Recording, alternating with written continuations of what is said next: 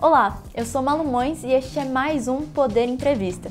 Hoje iremos conversar com Cristiane Portela, economista formada pela PUC Minas Gerais e presidente da BCIP, Associação Brasileira de Entidades de Crédito Imobiliário e Poupança. Ela irá comentar um levantamento da BCIP que mostra que em 2020 houve recorde no valor de financiamento imobiliário com recursos vindos da poupança. Ao todo, no ano passado, foram financiados 124 bilhões. É o recorde da série histórica. No ano anterior, em 2019, o valor financiado havia sido de 79 bilhões. Cristiane, eu gostaria de começar perguntando o que a senhora observa dos dados e o que se deve esse aumento em 2020. Bom, o mercado imobiliário como um todo, ele vinha numa retomada, né, mesmo no período pré-pandemia, né? Nós começamos o ano de 2020 com uma expectativa de crescimento da ordem de 32%. E o que a gente verificou foi um crescimento de 58%, né, com financiamento aí de 124 bilhões de reais, um, um recorde é, digamos assim. E o, a, a melhor análise que a gente faz desse número tem a ver, sem dúvida, com a taxa de juros, né, que no, tivemos os menores patamares históricos e uma taxa de juros menor acaba colocando muito mais gente em condições de adquirir é, o seu imóvel ou de trocar o seu imóvel. Né? É, adicionalmente, a despeito da, da pandemia, como a compra de um imóvel é, é, é uma decisão que requer um, um, planejamento de longo prazo, aquelas pessoas que não foram diretamente é, afetadas no seu fluxo financeiro pela pandemia seguiram no, no seu projeto aí de, de compra de, de imóveis, né? Podemos então dizer que o mercado está aquecido? Sim, o mercado está aquecido em função das taxas de juros, em função é, da questão de ser um, um, planejamento aí de longo prazo e também porque o preço dos imóveis estão, é, estão retomando, estão se recompondo, mas ainda não se recompuseram. Então, é, como é que está o mercado nesse momento? Taxas de juros atrativas, né? um déficit habitacional que sempre existiu e preços também ainda convidativos. Então, isso é extremamente positivo, o que nos faz prever um novo crescimento agora para 2021 agora algo na faixa dos 27%, ou seja, chegaríamos ao final do ano com financiamento aí em torno de 157 a 160 bilhões de reais. Em que medida a pandemia impactou o mercado financeiro de imóveis e a procura por imóveis aumentou com a quarentena e com o home office?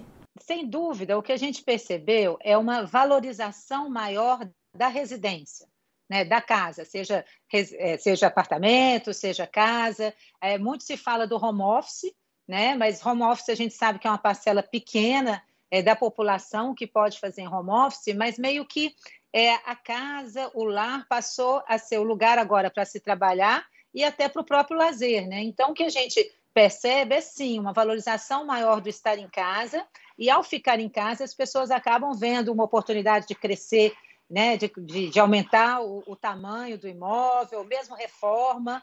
Né? O que a gente percebeu é, além do mercado de financiamento, o mercado imobiliário como um todo, a gente percebe também um aumento em material de construção, em móveis para casa. Né? Então, é, o, o, que a gente analisa é uma valorização é, da residência. Com a alta dos juros, a gente deve ter uma piora no segmento? Bom, é, sem dúvida, a previsão para o final do ano da Selic né, é de, de uma continuidade nessa subida que a gente já verificou agora no, no último Copom. Mas ainda que a tendência seja de subida, os patamares, então fala-se aí em 4%, 4,5% até o final do ano. Ainda assim, vão ser, uh, historicamente, os, os, melhores juros que já tivemos. Então, a gente não acredita que, que a subida eventual, né, algum ajuste que se tem aí nas taxas de financiamento imobiliário, sejam ajustes suficientes para diminuir esse bom momento que o mercado está passando. Não acreditamos nisso. A Selic vinha caindo desde 2016 e estava em 2% desde 2018. Isso ajudou que as pessoas uhum. financiassem mais imóveis com dinheiro vindo da poupança? É, sem dúvida. Cada redução, né, só para ter uma referência, lá em 2016, 2017, a taxa média praticada no mercado era algo em torno de 10,7% até 11% ao ano. Né? A taxa hoje média está em torno de 6,90%, 6,99%. Como a gente fala de um financiamento de 30 anos, é, uma redução dessa magnitude numa taxa anual, né, que eu estou falando de taxa é, anual, acaba reduzindo bastante a prestação. E reduzindo a prestação, colocam mais pessoas em condições é, de, no jogo, né, mais pessoas em condições de financiar ou até aumentam a capacidade, daí a pessoa se interessa no imóvel maior. Né? O Credit Suisse avalia que os juros vai chegar a 6,5% e o Itaú acha que pode ir a 5,5%. Nesse patamar, o que esperar do mercado de crédito? É, essa expectativa de juros seria para o final desse ano? Isso. Que você comentou? É, ué, sem dúvida, vão ter ajustes aí é, na, na taxa de juros no geral, né? É, no caso nosso na BCIP, a gente não tem nenhum tipo de informação, inside information em relação à taxa de juros praticada pelos nossos é, associados, né? Mas pelo conhecimento que a gente tem do mercado, é sem dúvida, vamos ter um ajuste, mas ainda estaremos num, num, num patamar uh, de juros uh, bastante aceitável, né? A gente está vivendo o mercado hoje com, com uma competição muito salutar para o consumidor final entre os bancos, então há um interesse de muitas instituições de fazer esse financiamento, já que gera um relacionamento de longo prazo é, com o consumidor. Então, sem dúvida, vai encarecer o financiamento, é, mas considerando tudo que a gente já viveu e o que a gente tem é, para frente, a gente ainda está apostando é, num, num, num, crescimento aí do, do mercado para este ano ainda, em cima de um crescimento já tão relevante que a gente teve no ano passado. E como foi feita a projeção para este ano? Bom, a projeção tem, é, primeiro, é, o ano passado a gente errou muito, sabe? Mas erramos uh, porque imaginávamos que a questão da pandemia fosse impactar mais a disposição das pessoas em, em fazer um planejamento, né, de entrar num projeto de longo prazo. Então, erramos sempre para baixo né? Achávamos que cresceríamos menos e acabamos crescendo 58%. Então, para esse ano, a gente já foi é, bastante é, é, conservador, né? Nós temos lá todos os estatísticos que trabalham em cima dessas correlações, taxa de juros, apetite de bancos e, e, produção, que são os dados que a gente tem. Também fizemos uma consulta aos nossos associados, e os nossos associados são todos os, os grandes bancos e empresas que atuam no setor. Então, é um mix de numerologia, né, de questões mais estatísticas, com a melhor previsão uh, dos nossos associados. E o que se espera para 2022? Ah, daí, Malu, eu acho que vão, é, fica sendo quase um, um, um, exercício de futurologia, né?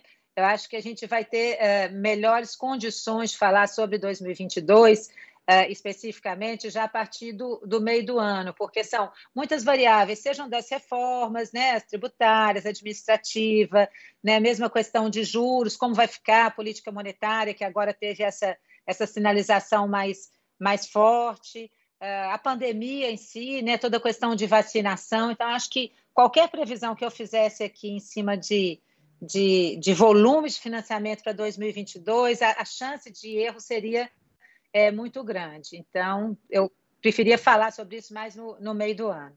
E o uso de dinheiro vindo da poupança está mais comum para se financiar imóveis?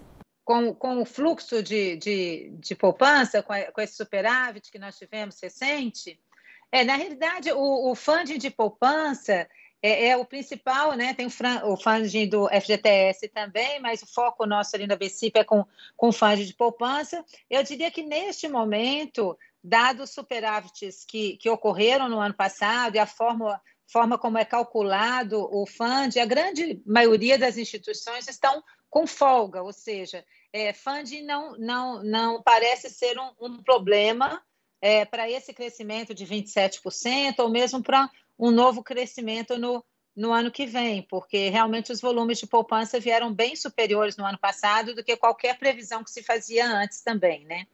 Muito obrigada, Cristiane, por ter concedido essa entrevista. Eu sou Malmões e este é o Poder Entrevista.